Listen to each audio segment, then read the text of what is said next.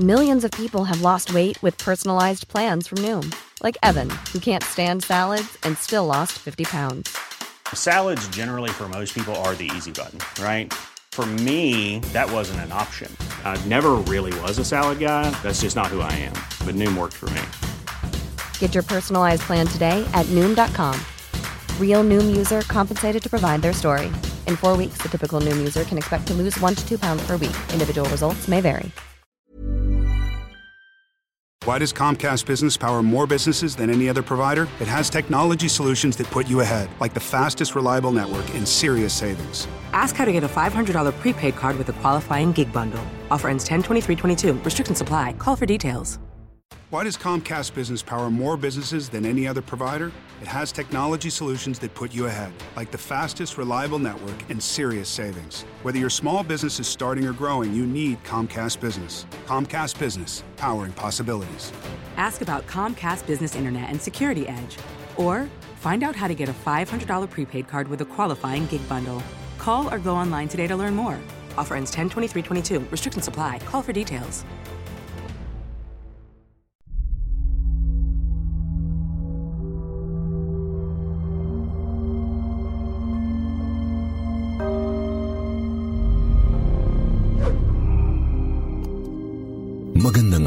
Sir Jupiter, at sa lahat ng bumubuo ng kwentong takip silim. Nangyari po itong kwento ko ngayong taon lang. Sa isang ospital, kung saan ay madalas akong isinasama ng tiyuhin ko para umextra sa kanyang trabaho. Isa po siyang aircon installer sa mga ospital at nakakontrata siya sa ospital na yon ng 8 months upang palitan ng mga bagong aircon ang bawat kwarto doon. Bali apat silang gumagawa doon nang minsang inaya niya ako. Para kumita kahit papano ay pumayag na rin ako. Para na rin makatulong sa kanya. Gabi po ang oras ng schedule ng pasok niya doon. Alas 10 na kaming nakarating sa ospital dahil inayos pa namin ang mga gagamitin sa pag-aayos ng aircon. Malamig po sa waiting area. Para po ang lugar na ito sa mga dadalaw sa kanilang pasyente. Nakaupo po ako roon dahil hinihintay ko si Tito. Kausap niya ang isang doktor. Hindi ko marinig ang pinag-uusapan nila kaya Lumapit ako kay Tito at tinanong ko siya kung saan kami magsisimula. Sinagot niya ako na sa ibaba raw kami mag-umpisa at dalahin ko raw ang mga gamit namin. Bumalik ako sa pinag-upuan ko at kinuha ang mga gamit namin na iniwan ko roon. Bumaba kami sa first floor ng ospital kasama ang janitor na binilinan ng doktor nasamahan daw kami sa lugar. Panay ang tingin ko sa paligid habang kami ay naglalakad. Mangilan-ngilan lang ang tao sa first floor at hindi masyadong maliwanag ang mga ilaw. Itinuro sa akin ni Tito ang unang kwartong papalitan namin ng aircon. Nang tingnan ko ito, nabasa ko ang numero ng 104 na nakasulat sa pinto. Binuksan ng kasama naming janitor ang pintuan ng kwartong yun. Nang makapasok na kami, ay nagpaalam na ang janitor na iiwanan na raw niya kami dahil nagtatrabaho na rin daw siya. Pero bago pa niya kami iwanan, ay may sinabi siya na hindi ko alam kung totoo o nagbibiro lang. Seryoso kasi ang mukha niya at pagkatapos niyang sabihin ay ngumiti ng nakakaloko. Sabi niya, kung may kakaiba man daw kaming maramdaman o makita, ay natural na raw yun. Natawa na lang si Tito sa sinabi niya. Sinagot niya ang janitor na hindi naman daw siya naniniwala sa mga ganoong bagay. Pero ako, Sir Jupiter, kinilabutan na ako sa sinabi ng janitor. Parang Ayoko nang pumasok dahil naamoy ko kaagad sa loob ang napakabahong amoy na kahit nakamask kami ay nanunuot ito sa ilong. Pagbukas ni Tito ng ilaw, tumambad sa amin ang mga sirang stretcher na nakahilera sa kwartong yun. Agad ko rin nakita sa pader ang malaking crucifix na halatang luma na dahil natanggal na ang pintura. Tinanong ko si Tito kung anong kwarto ba ang pinasok namin dahil napakabaho naman kako. Napangiti si Tito sa akin at sinabing, Huwag ko na raw intindihin ang kwarto dahil trabaho ang ipinunta namin. Hindi ko na kinulit ng tanong si Tito. Tumulong na lang ako sa pagtanggal ng mga lumang aircon. Normal naman ang mga oras na yon hanggang makarinig kami ng katok sa pintuan. Mahinang katok ito, pero mabagal. Napahinto kami sa ginagawa namin at sinabihan ako ni Tito na tingnan kung sino ang kumakatok. Takot nga ako ng mga oras na yon, Sir Jupiter. Pero sumunod ako sa utos ni Tito. Nilapitan ko ang pintuan at kinabig ko ang pinto. Pero wala namang tao sa labas. Sumilip pa ako sa hallway. Walang tao at tahimik ang lugar. Sinabi ko kay Tito na walang tao. Alam kong pareho kami ng iniisip ni Tito kaya sinabi niya sa akin na bilisan na lang namin ang pagtatrabaho nang biglang may narinig kaming malaking boses na sumigaw ng Uy! Kasabay nito ay ang pagbaliktad ng crucifix sa pader. Bigla kaming napatitig ni Tito sa crucifix na yon Maya-maya ay mabilis namin kinuha ang mga gamit at sabay kumaripas palabas ng pintuan. Habang tumatakbo kami papunta sa hagdan para umakyat, narinig namin ang boses ng lalaking tumatawa. Pinagpapawisan kami ng malamig at kinausap ni Tito ang janitor na nakita naming naglalampaso ng simento. Tinanong ni Tito kung ano ang dating kwartong pinanggalingan namin. Kampante lang na sumagot ang janitor sa amin. Sinabi niyang dati yung morgue. Napakamot sa ulo si Tito at narinig ko ang mahina niyang sabi na, Kaya pala. Pero naisip ko na hindi espiritu ng tao ang nasa kwartong yun, kundi isang demonyo. Dahil binaliktad niya ang crucifix sa dingding. Sir Jupiter, binalikan po namin ang doktor na nakausap ni Dito at nagpalipat po kami ng ibang kwarto na papalitan ng aircon. Mabuti na lang po at pumayag ang doktor. Hanggang dito na lang po at marami pong salamat sa inyong pagbasa sa aking kwento. Ako po ito, si Mark.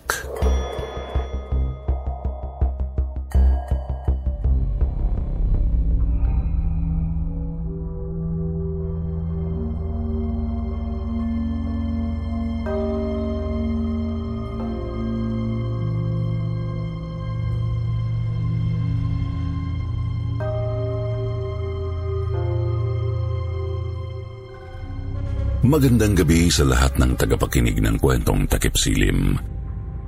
Isa po ako sa inyong tagahanga. Lagi akong nakikinig ng inyong mga upload.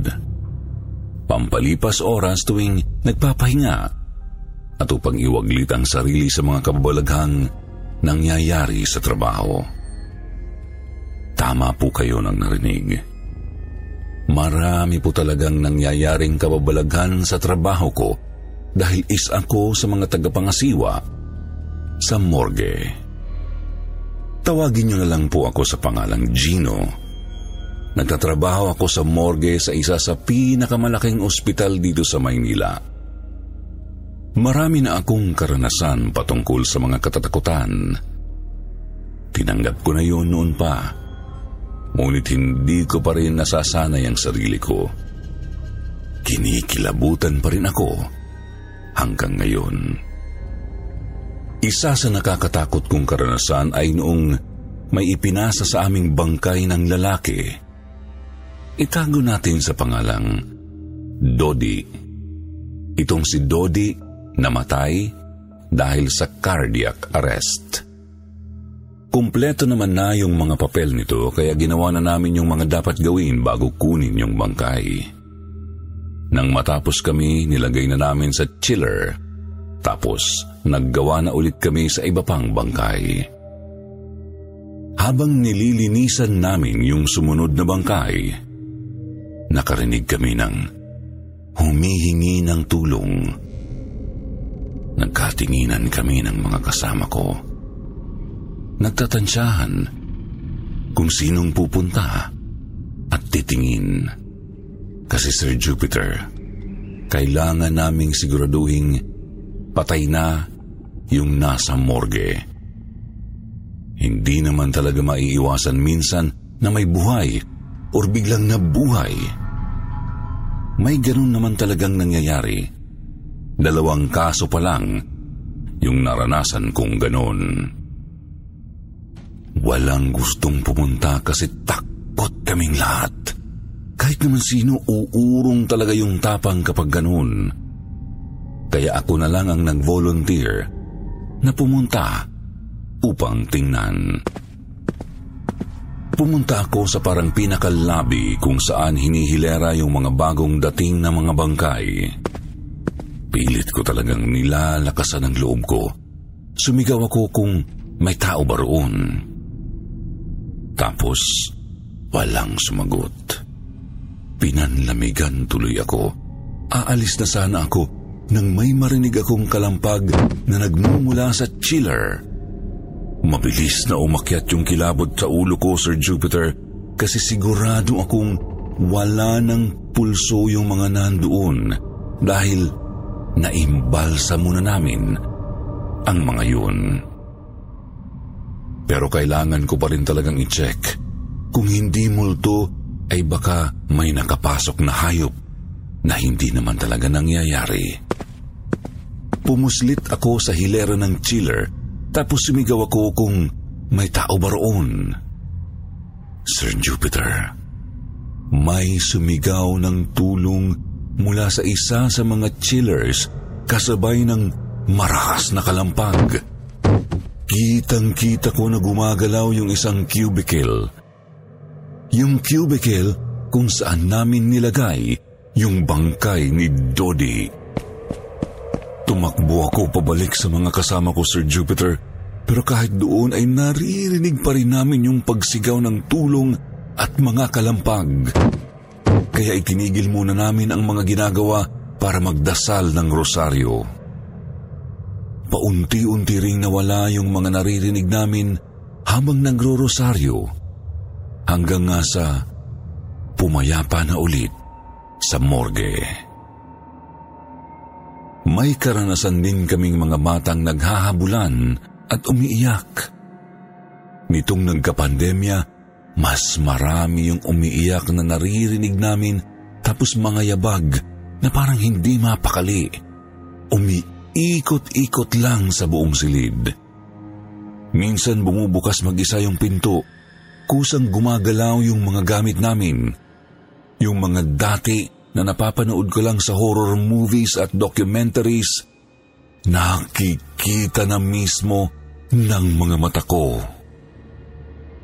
Itong susunod kong ikikwento ay kung bakit kailangan naming i-check kung may nakapasok na hayop. Bali isa ito sa mga misteryo sa morgue, pati na sa buong ospital. Hindi ko alam kung nalik na ito dati pero isa ito sa mga confidential files ng ospital. Nangyari ito nang matanggap namin ang isang bangkay ng matandang babae. Tawagin na lang natin siyang Sisa. Mababakas sa mukha nito ang kagandahan. Mukhang alagang-alaga nito ang katawan. Yung kutis niya parang nag-glow. Parang buhay na buhay pa siya, ganun. Siguro dahil ilang oras pa lang nang mamatay siya. Habang nililinisan namin siya, kailangan kasing itagilid siya para mapunasan namin yung likod. Kaya itinagilid namin siya. Pero Sir Jupiter, ang gaan niya. Tapos parang kusang tumagilid siya. Kahit kami nagtataka kasi doble dapat ang bigat niya kasi patay na siya.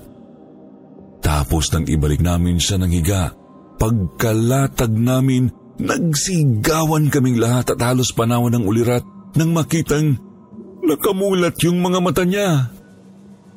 Para hindi kami mapagalitan, ipinikit at nilagyan namin ng plaster yung mata niya para hindi magbukas. Pero normal talaga yun, Sir Jupiter. Nangyayari talaga yun. Kaya lang sa kaso ng bangkay na yun, Sir Jupiter, kakaiba talaga. Nasa proseso na kami ng pag-iimbalsamo nang makarinig kami ng malalakas na pagngiyaw. Nataranta kaming lahat kasi may nakapasok na pusa sa loob ng morgue. Kaya kanya-kanya kami nang hanap. Sir Jupiter, nahalughog na namin lahat ang buong morgue, na-check na namin lahat ng pwedeng suutan at pagtaguan, pero naririnig pa rin namin yung pagngiyaw. Frustrated tuloy kaming lahat. Mapapagalitan kasi kami sa admin kaya lakas loob akong pumunta sa CCTV room para magpatulong, baka nakita nila yung pusa. Ito yung nakakashock, Sir Jupiter. Selling a little or a lot? Shopify helps you do your thing however you cha-ching. Shopify is the global commerce platform that helps you sell at every stage of your business. From the launch your online shop stage to the first real life store stage, all the way to the did we just hit a million orders stage. Shopify is there to help you grow. Shopify helps you turn browsers into buyers with the internet's best converting checkout. 36% better on average compared to other leading commerce platforms because businesses that grow grow with Shopify. Get a $1 per month trial period at shopify.com/work. shopify.com/work.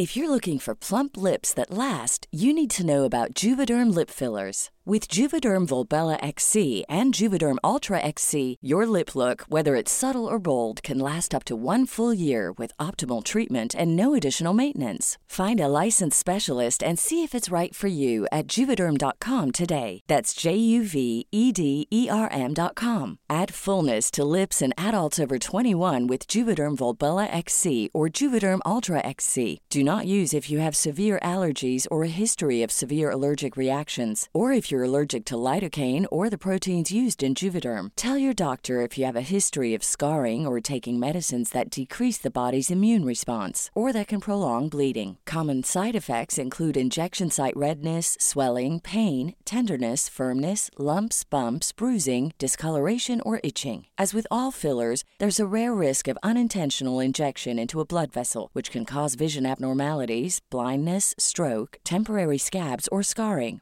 For full important safety information, visit juvederm.com.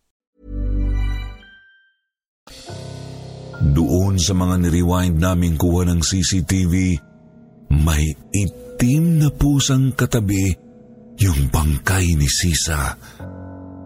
Hindi umaalis ang pusa, pero wala kaming nakikitang pusa nung nandun kami sa lugar. Para masigurado na wala nga talagang pusa, Niradyohan agad nila yung mga security personnel para tulungan kaming paalisin yung pusa. Pero pagdating nila roon, wala daw silang makitang pusa. Kahit na sinasabi naming nasa tabi lang ng bangkay ni Sisa, ngunit sabi nila, wala naman daw roon. Pero may humuhuni raw talaga. Pinapanood pa rin namin yung CCTV hanggang sa mailagay na nila sa mortuary chiller si Sisa. Pati yung pusang nakikita namin, bumalik na rin kami sa morgue para maggawa ulit sa iba pang mga bangkay. Pagbalik namin, wala nang umingiyaw. Tahimik na rin ang lahat. Hanggang sa ilang oras, ang mabilis na dumaan. Nang makarinig ulit kami ng pagngiyaw, ngayon may kasama ng kaluskos. Umakyat yung kilabot sa batok ko, Sir Jupiter. Pinanlamigan agad ako. Alam kasi namin na nasa cubicle ni Sisa yun nang gagaling. Nang puntahan namin, sigurado talaga na sa cubicle ni Sisa nang gagaling yung pagniyaw at kaluskos. Niradyohan namin yung security personnel para i-back up kami in case magkaaberya. Ilang minuto ay dumating na sila. Isa sa mga kasama nila ang nagbukas ng cubicle at laking gulat naming lahat nang lumundag sa kanya yung itim na pusa na nakikita namin sa CCTV kanina. Pero Sir Jupiter, mas nawindang kami kasi wala na yung bangkay ni Sisa. Nanginginig kaming lahat sa sobrang takot. Pinatigil yung trabaho namin, nagsidatingan yung mga admin. Isa-isa kaming in-interview. Pero malinaw na nasa CCTV lahat ng ebidensya. Hindi namin alam kung anong nangyari. Paano nangyari yun? Ngunit iisa lang talaga ang naisip naming lahat. Nakakaibang nilalang si Sisa. Hindi na yun inungkat pa, Sir Jupiter. Itinago na nila yung case na yun. Nakakapagtakaman, pero totoong nangyari yun. Hindi ko po kayo pipiliting maniwala sa akin. Ngayon habang nagtitipa ako, Sir Jupiter, may bangkay ng batang dumating. Nakabreak ako pero dito ako tumambay kasi akala ko tahimik sila ngayon. Pero kanina pa may umiiyak na bata sa tabi ko. Alam siguro nila na nagtitipa ako para magkwento tungkol sa kanila. Ilang ulit na rin akong nag-i-erase ng mga itinitip ako kasi may nauunang magtipa sa akin.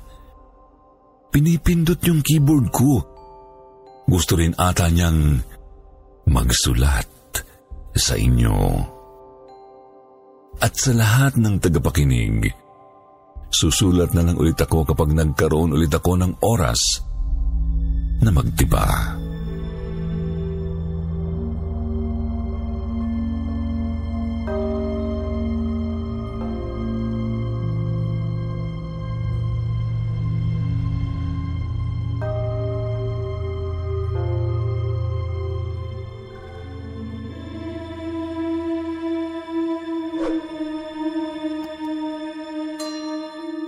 Prank sa morgue. Magandang araw po, Sir Jupiter. Itago niyo na lamang po ako sa pangalang Daniel. Ang kwento ko po ay tungkol sa bago naming kapitbahay na si Kuya Rodel. Nagtatrabaho daw po siya sa morgue sa lugar namin. First time ko lang po makarinig ng ganitong trabaho. Sa katunayan, takot ako sa mga ganyang uri ng hanap buhay. Kinikilabutan din po ako kapag nakakakita ako ng mga punerarya. Pero itong si Kuya Rudel, kapag po walang trabaho, ay tumatambay sa bahay namin at nakikipagkwentuhan kay tatay. Isang araw po, day off niya. Dahil wala ang tatay namin, ay sa amin siya nagpagkwentuhan. Doon po namin nalaman kung ano ang trabaho niya sa morgue. Sila raw po ang nag-iimbalsama sa katawan ng tao. Dahil bo curious ang iba kong kapatid, pinakwento nila si Kuya Rodel kung ano raw ang ginagawa nila sa mga bangkay. Pero imbis po na ikwento niya ang kanyang trabaho, ang kinuwento niya sa amin ay kung paano nilang prinank o pinagkaisahan ang bago nilang kasama sa trabaho na si Andoy. Alas 10 daw po yun ng gabi. Nasa labas sila dahil magmimerienda po habang hinihintay na kunin ang isang bangkay. Nagkatuwaan sila na tumagay ng tig-iisang bote ng beer. Inutusan daw po nila ang bagong kasama na si Andoy at bata pa raw ito, mahigit 20 anyos pa lang. Pinakuha daw po nila ang tirang ulam na nakalagay sa Tupperware dahil gagawin daw po nilang pulutan. Sumunod naman daw po si Andoy. Mabait daw po siya at masunurin. Pagkaalis daw po ni Andoy, nagtawanan po silang apat na magkakatrabaho. Yung tupperware daw po kasi ay inilagay nila sa loob ng morgue para sadyaing pumasok doon si Andoy. Bago daw po sila lumabas ay itinayo nila ang isang bangkay at iniunat pa ang braso nito para kapag pumasok si Andoy sa loob, ay makikita niya agad ang nakaturong bangkay sa kanya. Habang iniisip daw po nila ang magiging reaksyon ni Andoy, tawa raw sila ng tawa. Pero ilang minuto na ang nakalipas, ay hindi pa rin bumabalik si Andoy. Malapit lang daw ang morgue, kaya maririnig nila kung sisigaw ito. Dahil sa pag-aalala, na baka raw hinimatay sa takot ay pinuntahan nila si Andoy. Pagkapasok daw po nila sa loob, nakita nila na nakaupo ang bangkay sa higaan. Nakapatong pa sa ibabaw ng higaan ang isang paa nito at nakatukod doon ang isang braso. Nakapangalumbaba raw ito. Nagtataka daw sila kung paano ito nakaupo ng ganun. Hindi naman daw ito mabubuhat ni Andoy dahil payat lang siya. Mabigat ang katawan ng tao kapag patay na. Hindi na mabubuhat ng isang tao lang. Nilapitan daw po nila ang katawan para ihiga na lang. Nang maihiga na daw po nila, ay bigla na lang gumalaw ang isang braso nito at sinakalang kasama nilang si Mang Fred. Nagsisigaw daw po sila sa gulat at takot Nataranta daw po ang isa sa kanila kaya kumuha ng patalim at mabilis na pinutol ang braso ng bangkay. Pagkatapos ay tumakbo sila palabas pero sa pintuan ay nakatayo ang iba pang bangkay na parabang hinaharangan sila. Nagdikit-dikit na lang daw sila at naghawak kamay habang kinakausap ang mga bangkay. Tinatanong nila kung bakit daw sila nagsitayo Nakiusap din daw sila na palabasin na lang at sinabing hindi naman daw sila mananakit. Bigla raw umunat ang braso ng isa at itinuro ang brasong pinutol ng kasama nila. Nagsisigaw daw sila at nagpulasan at pinilit daw nilang makalabas. Putlang-putla raw sila ng makalabas. Nakita raw nila si Andoy na papasok ng morgue dala ang tupperware ng ulam. Nagtaka raw si Andoy nang makita ang itsura nilang namumutla at pinapawisan. Tinanong daw nila si Andoy kung saan galing at sumagot naman ito na kinuha ang Tupperware sa locker. Agad nilang tinanong si Andoy kung bakit sa locker niya kinuha ang pagkain. Pero hindi nila sinabi na iniwan nila ito sa loob ng morgue. Ang sagot daw ni Andoy ay hindi siya pumasok sa loob dahil inisip niya na baka i-good time siya kaya tumuloy daw siya sa locker. Saka naisip daw ni Andoy na bawal magdala ng pagkain sa loob. Pero pagbalik daw ni Andoy, ay wala na ang mga kasama. Kaya balak daw niyang pumunta sa loob para tawagin sila. Habang nagsasalita raw si Andoy ay tinanong pa nito kung nasaan si Mang Fred. Bakit daw hindi nila kasama? Dahil doon bigla daw nilang binilang ang mga sarili at kulang nga sila ng isa. Napatingin na lang daw sila sa loob pero wala raw sa kanila ang gustong pumasok. Bigla naman daw itinulak ni Kuya Rodel si Andoy at sinabing isa na lang ang sumundo kay Mang Fred. Dahil nga raw po mabait at masunurin itong si Andoy, ibinigay daw sa kanila ang hawak nitong Tupperware at pumasok sa loob ng morgue. Hinintay daw nila na lumabas ito. Makalipas ang ilang minuto ay lumabas si Andoy na inaakay si Mang Fred.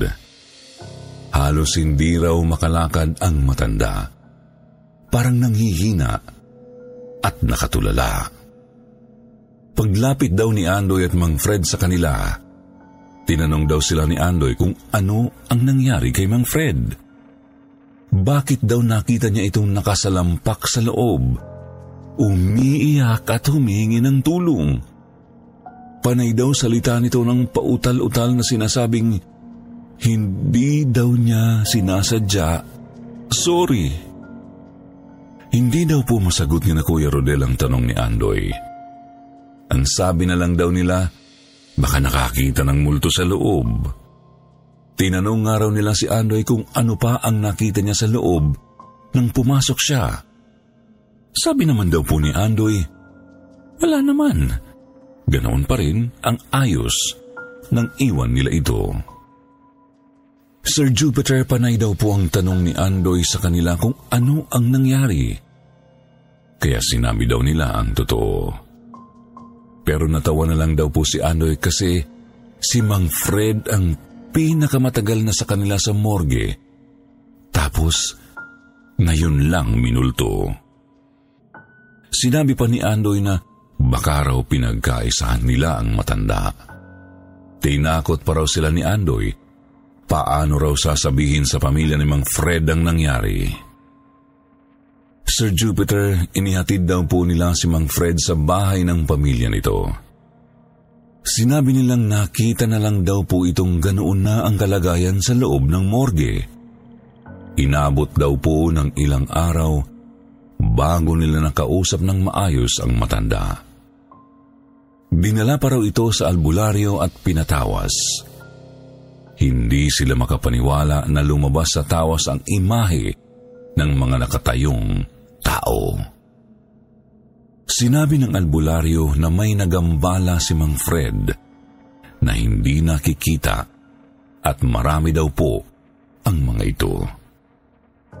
Hindi na lang daw po nila sinabi sa albularyo na kasama sila ng oras na mabuhay ang mga bangkay sa loob ng morgue. Sir Jupiter, mula po nang ikwento yun ni Kuya Rodel sa amin. Lalo po akong natakot sa mga morgue at punerarya. Ayaw ko po talagang nakakakita ng mga ganyan.